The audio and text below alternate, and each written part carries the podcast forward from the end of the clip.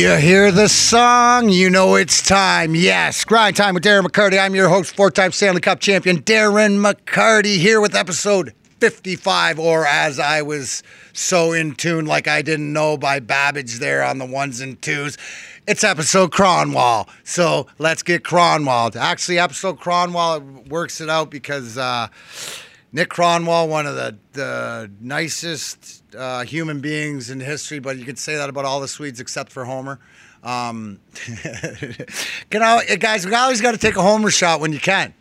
Guy never learned English. He speaks Swinglish. I mean, you had to get Nick to translate all the time. Anyways, um, here for part two, episode two. Hopefully, you caught the first part of my wonderful spiritual trip to Israel. Was able to come back and sit down and talk with uh, Rabbi Zvi Jacobson, who Let's Talk Torah here on NRM Streamcast on Thursdays. Catch his podcast; it's great. But uh, in that episode, we talked about you know Israel, the Western Wall, uh, what makes the place holy, how it made me feel, and uh, different things like that. Uh, in this next episode. You're going to talk about the power numbers, the, the group prayer, prayer the different uh, feelings I had there. Dead Sea. Now, if you see on my shirt, this is, and if you didn't catch the other episode, this is uh, Herzliya, if Pope can pronounce it right, but they won the uh, the division back in 2007, I believe, and we're uh, the only team in Israel ever to put up to the first division. But uh, there's Dead Sea dirt all over my jersey because I wore this down to the Dead Sea, which there's a great talk that uh, Rabbi Zvi and I have about the history and the geography of the Dead Sea, and then a little bit more of the questions that I had about the oral law and the, the different of the Hebrew language. So uh, it's just a lot of the continuation to the spirituality talk. To the one thing is that even though we hear a lot of things in the news and we see a lot of things, even though we're across the across the Atlantic Ocean and stuff, um, I felt safer in Israel than I do sometimes in this country. And th- that's when you know that there's missiles that can go over your head any minute. Um, I know they have an air defense system, but it, it was not only that. Uh, people are, you know, the, they, the Israelis serve in the military, all of them, since they're 18 years old. So when you see people walking around, whether they're soldiers or not, carrying AR-15s, or if there's a guy like he was jogging down the road with one, you figure he's just supposed to have it. And and but there's a there's a respect, and it's and it's funny because I I will get into this in the interview, but I you be standing on the one side of the wall where the street is and it's just chaos and it's like New York City and there's cars going everywhere and it's like beep beep beep and I mean I wouldn't want to drive there and then you go behind the walls into one of these monasteries or to a sacred spot and it's absolutely peaceful and quiet it's it's it's I really have a lot of respect for for the history of the people of Israel and just you know what if anybody the thing that blew me away one of the things the most when you land at the airport in Tel Aviv, there's an orchard that you drive out through. And I, I mean a real orchard with fruit or with vegetables, oranges, uh, palmella, different, which is like a grapefruit orange combination. Um, but it's for the people. And I guess if you want to see something that they do well that I really respect is they've left it in a better place for the generation to come just you know lessons that it's all if i'm going to preach self-awareness and looking in the mirror this is all part of it what kind of world do you want to leave behind um, you know this is you're you're all on your own journey so um, in saying that um, i can't thank uh, rabbi Zvi enough for uh, not only uh, letting me monopolize an hour of his time and answer some questions. But every time I see him around the building, I still ask him questions. So that'll never change. So, um, and don't be afraid out there. If you have questions, don't be afraid to look into it. I, I, think that with what we found in the way that life is in 2020 is that, yeah, you can hear it, but you have to uh, come to your own conclusions about it. Um, in saying that, here's uh, part two of the recap of my trip to Israel. All right, so uh, we're back here talking talking Torah. I talking guess Torah. I can't. So, um, please explain to me as we t- uh, took a break there. But uh, um, so, uh, as far as the rabbi and prayer, um, where you have to pray three times a day, and you're explaining usually it's uh, with the group, but if not, as Right. an example now where we walked away, that you were able to pray. So how does that work? Right, so that was kind of you. We took a quick break. Jews, Yeah. they pray three times a day. Okay. Muslims, I think, are five, but three times a day. Once in the morning, once in the afternoon, once in the evening.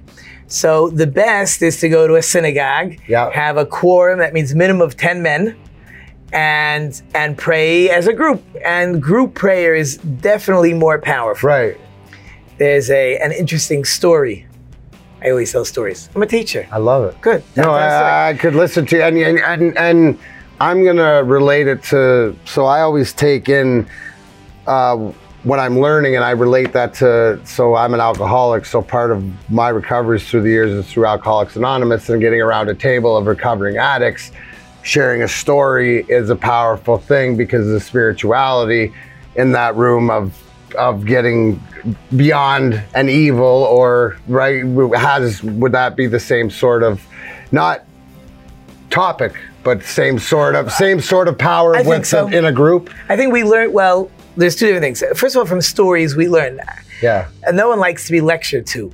Right But if I hear a story, and so my imagination or my brain is taking in that story, Yeah. so my brain is now open. yeah My mind is open. Most of the time, we're so afraid to listen to anybody who's different, so automatically we close the doors. yeah But if I tell you a story, everybody likes stories. Everybody So loves now your mind is open.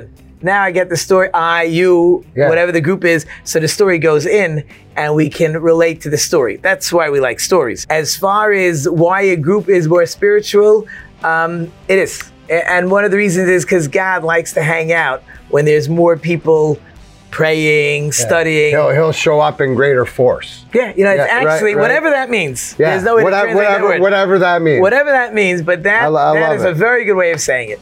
To me that makes sense because of seeing the growth and over time as israel's been a country now for 70 plus years and they get stuff done you know? That somebody said to me there because again we're dealing i was saying about the ice hockey rink they built a new one and they said yeah red tape red tape. But the thing is once you get through the red tape there and it's sort of like dealing with security and all that once you get through then you're accepted and then you don't have to go back and redo it and redo it it's done and it's done right does that Let me tell you my one of my favorite experiences, and again, I can't tell you if it's nowadays, but this is an amazing experience that I saw numerous times.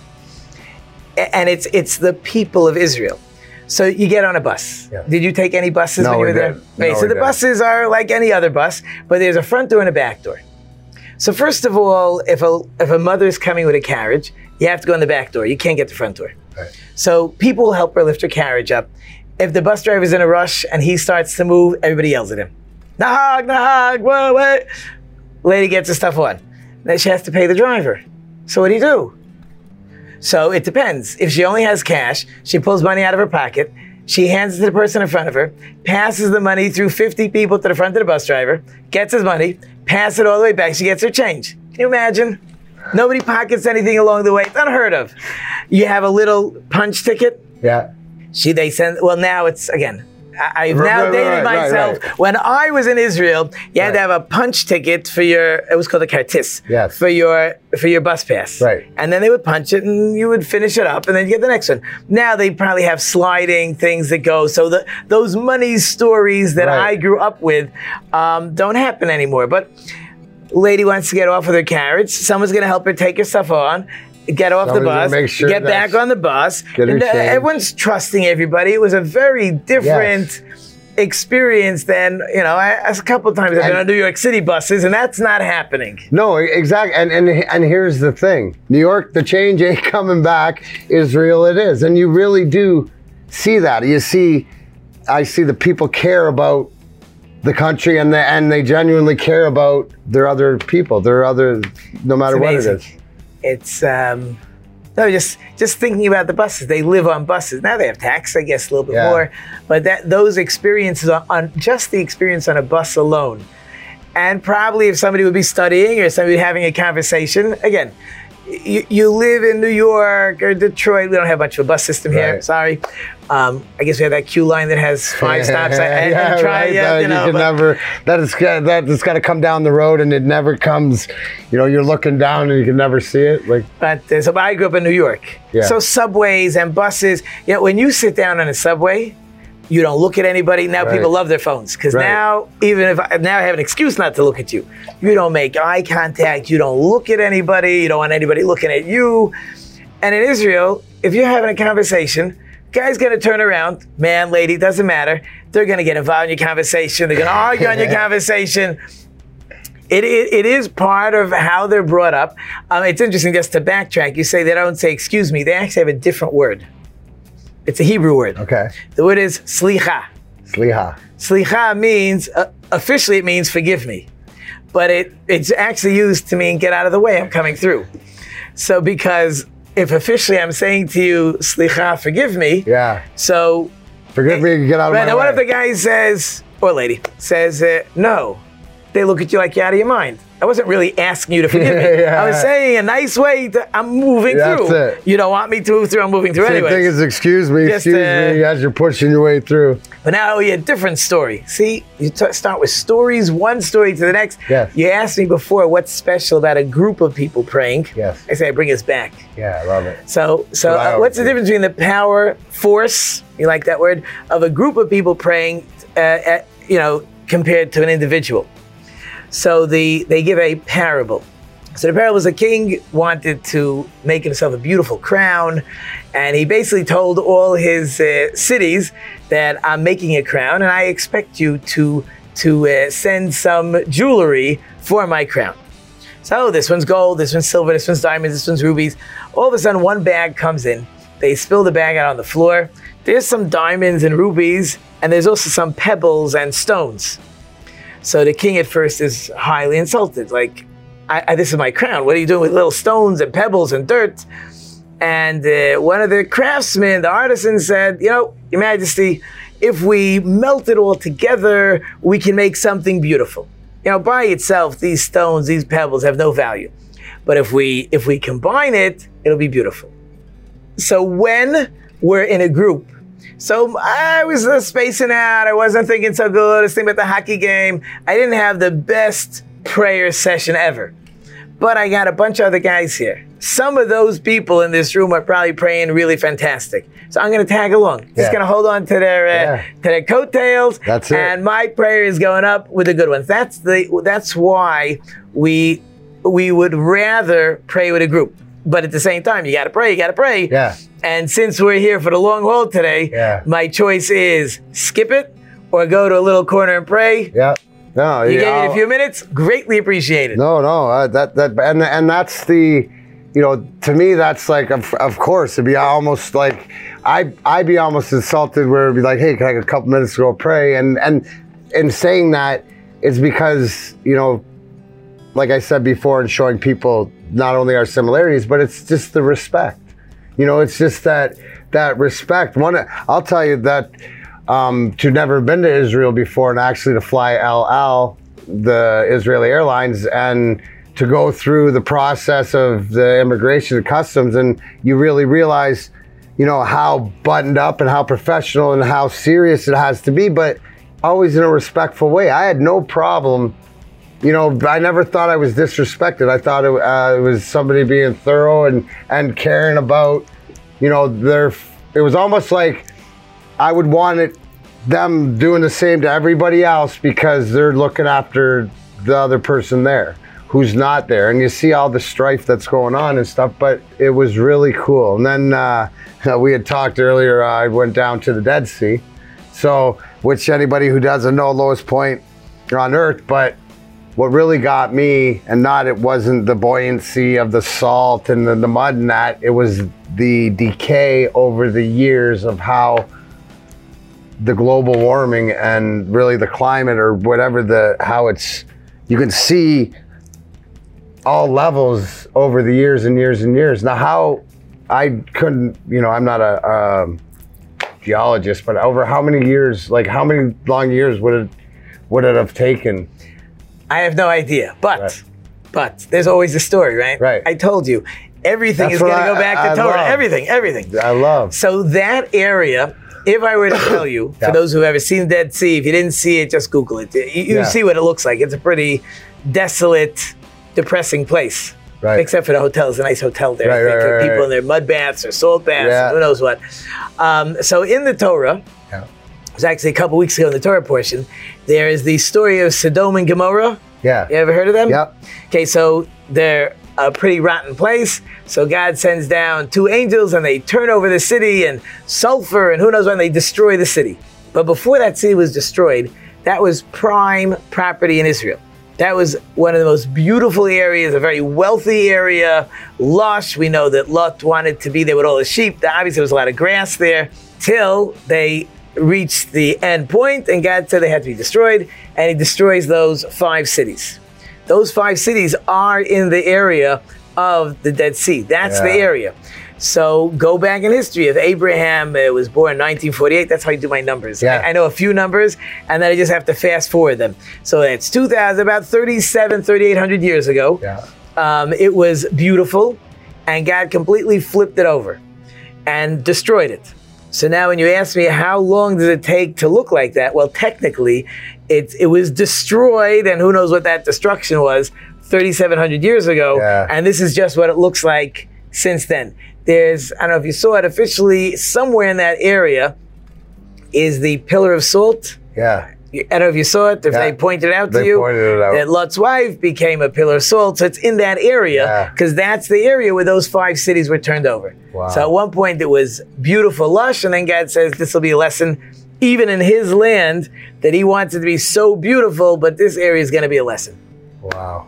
That's and and and it's so amazing because like you said, third you're talking about things that are are 30 over 3000 years ago, but how being there it's so true. It says you tell me that it's like matter of fact and and how that land can prosper and go back and forth when it's taken care of properly by the proper people and stuff moving forward so like now let's go back to like the tel aviv but incorporating the new and the technology with the old what is the you know what is all the process or how does uh, as what is the the teaching is for it- So again, it happens to be a city like Tel Aviv is not a religious city. Right. It is a very modern city. Right. There's certain. I, I just heard yesterday someone said, "Oh yeah, this UN, the new UN ambassador. I can't tell who she was. She was talking about how there's like 5000 Yeah, thousand yeah. startups a year in Israel, and the the king of startups or something, and technology that use Waze. Right. Waze is a product of Israel. Right. Yeah, these guys are brilliant. They build it, Yeah. and then they sell it to some American company for a billion dollars, and I have no idea what they do next. right But the, what's interesting is that you have you have the written law and what's called the oral law. right So the written law is the Old Testament, 24 books, Old Testament. That is the written law. Then you have all the explanations that come along with it because you want to, if you're going to write down all the explanations, this room doesn't have enough room for Right. all the books you're going to have to write. right So it was the oral law. A lot of it's been written down. We call that the Talmud. So the Talmud is law. So the, the difficulty becomes so the Talmud wrote its law and sealed it, let's say, 1500 years ago, for argument's sake, 1600, 1400, somewhere in that range. Probably 1300, doesn't matter. yeah So, but they didn't have heart surgery, no right? They didn't have all the things we deal right with. right So what you actually need to go ahead and do, not me and you, you have to you need the greatest rabbis in each generation when something new in technology comes along and they have to say how are we going to deal with this new technology? And they're not allowed to make up, well, I think it should be this or I think it, should, it has nothing to do with making up. They have to actually write a paper to say this is the new technology, this is how it works. I will prove to you from ancient sources that this is how you should look at it. Now it's public. You don't get to put in your back pocket and say you have to trust me. No trust. The, all the rabbis in the world for the next thousand years get to read your paper and decide I agree or I disagree. And that's that becomes the blend and the mix between the new and the old. Okay. The old always is what we'll call old. The old is always going to be used. You're just going to have to understand how to use it and explain how we deal with this new type of technology. Oh, look at that. And Andy, of course, has his own version. Not his own version. That's it. See, Talmud? You never oh, saw one of these, huh? No. See, you study with me, you find out. I love it. This is the English, this is new, but this is what a page of Talmud looks like. Yeah.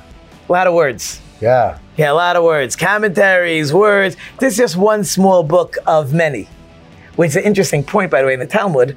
If you were to study one page, means two sides, every day, to work your way through the Talmud, would you like to guess how long will it take you to make one one go through? I mean, you can pick anything you want. 40 years? No, no, no. I could, that would be too long for me. No, no. Yeah. Seven and a half years, 2,800 pages. 20 On both sides. Seven and a half. Wow. So it happens to be that I believe in the beginning of January, um, will be they'll be completing another cycle. There was a rabbi, his name was Meir Shapiro, Yeah. and he said, "Wouldn't it be great if Jews around the world were actually learning the same thing every day? Like, wouldn't Yeah. that be cool?" Yeah. So he created this in the early 1900s, maybe 1920s, and it's taken off. Yeah. More so now with internet, people listen to lectures on internet, and they Yeah, go to lectures in the morning, you can- afternoon, evening. right.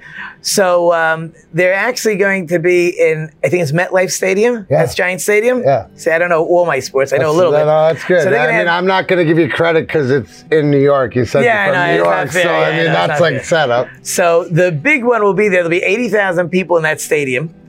To all people who finished or at least want to be there by the conclusion, the finishing, a lot of rabbis. And then around the world and in different countries, there'll be groups that will get together to celebrate Yeah. that we finished and we're starting again. That's it. a wrap up of. Uh, You cracked open the book and I saw the Hebrew, and then you had the English. For for a person that doesn't know Hebrew, how how would they go about? What's the easiest way to go about learning Hebrew? And I I, I would you think mean that language? like uh, to speak it i would would would speaking it and understanding it to to hear it be easier than understanding it to read and write So that's just a, that's more of an educational question. So in truth, and I was just having this conversation with a, with a different friend who wants to start learning Hebrew. It's unfortunately that's not the way to go. If you don't immerse yourself in the language, like you go to Israel. First of all, my Right. daughter says to me, I said, "How's your Hebrew doing?" She Says, eh, "Everybody speaks English here." that's what she told me. Right. So I said, um, "Okay, that's not working out too well. You're supposed to practice right, right, speaking." right. So we teach children in school, and they learn it at an early age. We actually do it backwards in school. Interesting enough. Really, to learn language, I don't know Rosetta Stone, but really to learn language, you're supposed to hear it first, speak like a baby. Hear it first, speak it second, read it third. We actually, in most day schools across the country in America, are just the opposite. We teach you how to read it first, um, then we start speaking it second, and you might hear it third. So we're completely backwards, but the brain is so amazing for most people. Um, again, we're starting with children already in, Yeah. in uh, younger elementary grades, kindergarten, first grade, second grade. Um, I have on my board hundreds of words that I put up on a train. So it's the the the, the last thing a person might want to do interesting enough, if they want to know Torah, is to get the language. Because the language, unless you're good at picking up languages, that's going to be the hardest thing. You pick up a word here, a word there. Right. But nowadays, there, there are so many books in English.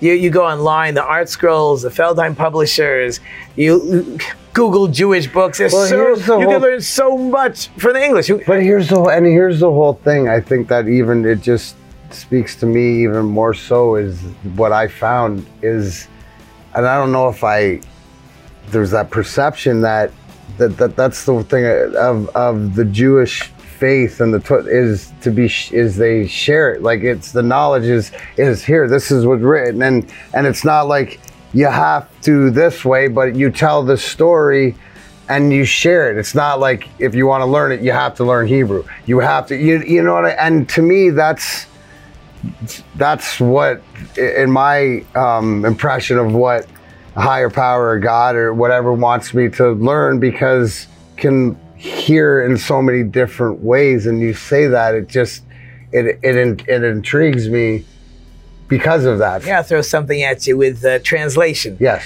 So, when was the Torah first translated into another language? There's really two answers to that, but the basic idea. answer. Okay, so actually, when God gave the Torah, towards the end of the 40 years in the desert, he told Moses to write a translation in the 70 basic languages that existed in those days. Um, but then there was an end. Actually, it was not a good idea to translate Torah. And the basic reason being is because there's so much oral law, there's so much not written that if you only read what it says, you, you're missing. Lost in you- you- translation. yeah, you, you're first of all losing in translation, but you don't understand any of the background or what the Torah wants because you don't have the oral law because Right. it wasn't written. Right, right, right, right, right. Along came one of the Ptolemy kings. So you're talking after Alexander. Yeah. You have Alexander, and then his kingdom breaks up. So that's okay. Those who know the history will figure out the years exactly when that was. That's the beginning of the Second Temple area. So you're talking, I don't know, 2,500 years ago, 2,400 years ago. So after Alexander dies, so the the Ptolemy dynasty takes over Egypt. And they were like the Greeks, highly educated. They liked libraries, they had the big Alexandria library. Yeah. And he wanted a version of the Torah, but not in Hebrew. What's he gonna do with Hebrew? He wants Greek. right. So what he does is he calls 72 rabbis and he informs them, I'm putting each of you guys in a separate room. And I'll give you whatever it takes, a couple days. You're gonna write me a translation in Greek. But you can't talk to each other. And then I'm gonna check if you guys all got the exact same translation or if you're playing with me. So first of all, any language, if I put five people in a room, Right. it's all different translations. Right. Here he's got 72. So what are they supposed to do? And there's problems in translating Hebrew to Greek just because of the way translation works. Right.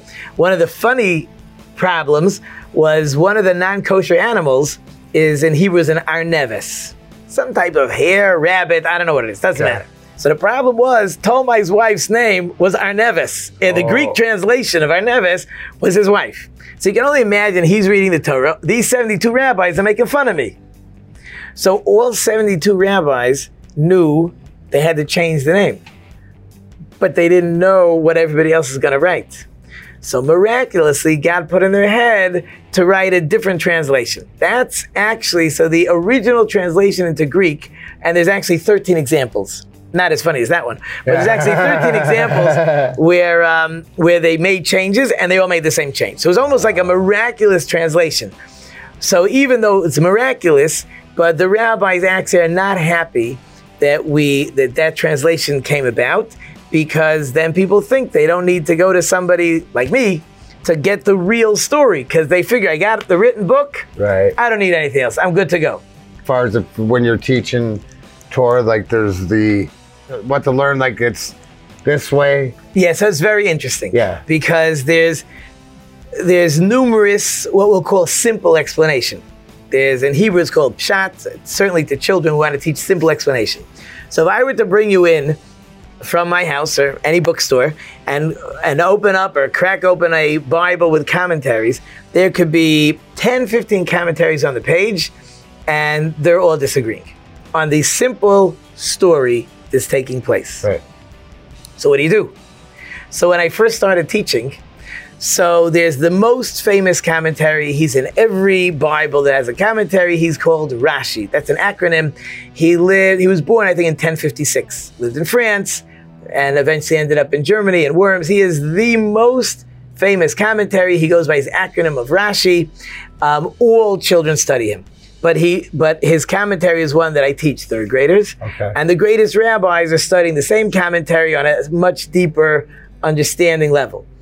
So I was teaching something, whatever the Torah portion was to my class, and there was a different commentary, maybe lived 80 years ago, and I happened to have liked what he said. Right. Even though it was different than Rashi. Because when Right. it comes to simple explanation, you're allowed to have your opinion. You're not changing the law. There's just different ways of, of understanding what the story is or what God wants in the story. So somebody says to me, "Y- you really should stick with Rashi. Why don't you call your rabbi, right? Rabbis also have rabbis. So I call my rabbi and I say, you know, I, I got these two explanations. I like this one. He says, very nice. You could do whatever you want. But to your third graders, you're teaching Rashi. So, so your question is good, and there actually are, I don't call them rules and regulations. It's understood that there's Rashi. He's like the number you one want to man. give him the ba- you Right. want to give him the foundation. Everything starts with him, and Right. then this, you get a little older. You understand the concept of of different ways of looking at something. Why this one had a question? Why this one had an answer? How do we answer this one's question? That becomes the whole give and take as people mature. Their brains mature. They get older. There's um, so you know I have my show. I could talk Torah all day long, Yeah. But to give you an Yeah, idea. tell tell tell my audience out there. So you do Let's Talk Torah here on NRM Streamcast. so on NRM Streamcast, I have a show called Let's Talk when, Torah. when do you do? It? When do you? uh it is live Thursdays at three. Thursdays at three. Thursdays at three, but there's always in the archives. People can check out my shows, and I break it up where I try to do a weekly Torah portion, Yeah. maybe touch on the holidays if it's a holiday season, and then depending on the week. If I choose, I bring in a guest, Yeah. and I bring in all kinds of people. One day we're gonna get you on. That's perfect. Okay, I think we have you set up soon. But uh, when I mean the gamut, Jewish, not Jewish, religious, love not it. religious, they're authors, they're artists, they're photographers, they're musicians. I love it. And I love, that's what I'm gonna love when we talk, when it's my turn to interview Yeah. you. I love inspirational stories and I love people's journey. and and I love to to meet uh, people as yourself um, that have sort of to along the way. I think there's certain like can translate. It's it's translation to what I'm going through. Even right now is is because I wanted to have you on and talk because I just came back from Israel. But you explained a lot of things of why I felt or why I saw. And the thing is, it's not like well this is it but it says in the torah and and it makes me believe because i my sort of belief in i'm very spiritual but in all different forms is the positive you know like there's that lo- love is where what i believe in but um to hear that because I have utmost respect for for Jewish people because of what they stand for and and um, just getting to know them. So uh, until we do uh, talk again and uh, wherever that is, um, I do appreciate your time. Thank That has been fun. And, Thank uh, you. It has, and this is just begins the begins the lessons. I will be checking out Let's uh, Go Torah. Uh, live Thursdays, 3 p.m. And you can check out uh, Grind Time with Darren McCarty here on NRM Streamcast. Tuesday night, 6.30 live. Uh, they'll be archived uh, for Wednesdays, but we got a lot of things planned. Uh, thanks again. This is the uh, Israel trip part. DMAC out. All right. Well, thank you, Rabbi Svi, again on this episode. Cronwall 55. That's a little bit of recap, some pictures. Obviously, I took the pictures because Andy was mad at me because I didn't know the rule about turning it upside down. I had to put them like this. He had to re. Anyways, that's just stuff that we got to deal with here. Anyways, guys, uh, one thing that I wanted, you know, in this that I was able to, and I hadn't gone to a bar mitzvah or a bat mitzvah, which is a celebration of the youth into adulthood for the young Jewish kids. And it's pretty much the time where you should hit the bottom line. Yeah, you should know better, you know, to you know, right from wrong and stuff like that. But in saying this, so Lonnie, who's Michael Schulman, uh, soon to be uh, stepdaughter, uh, she had her bat mitzvah. But the most poignant thing, not only of the tradition and, and everyone and and the coming of age, was the message uh, from the rabbi that day, and he was talking about about a, a friend that had days or maybe a week to live, and was asking him, you know, something about uh, you know having a good day or bad day, and he said, "Well, I'm just happy to have a day." happy to have a day. Maybe we all should take that approach sometime. I say that in memory of uh, Dan O'Connor and anybody who's suffering PTSD, any mental issues. The Warriors Garden by Ralph uh, Gaskin. Uh, very courageous, adventurous book. Uh, look into it. But, uh, you know, that's it. Miss you, Dan. We'll be here uh, next week. Got a lot of uh, fun things in tune for you. Uh, thanks for tuning in. Uh, I know for me, the trip to Israel was life changing in a positive way, and I can't wait to go back. So, for all of us here on Grind Time with Darren McCarty, you know the rule. No matter how many times you fall down, get your ass back up. That's Grind Time. We're out.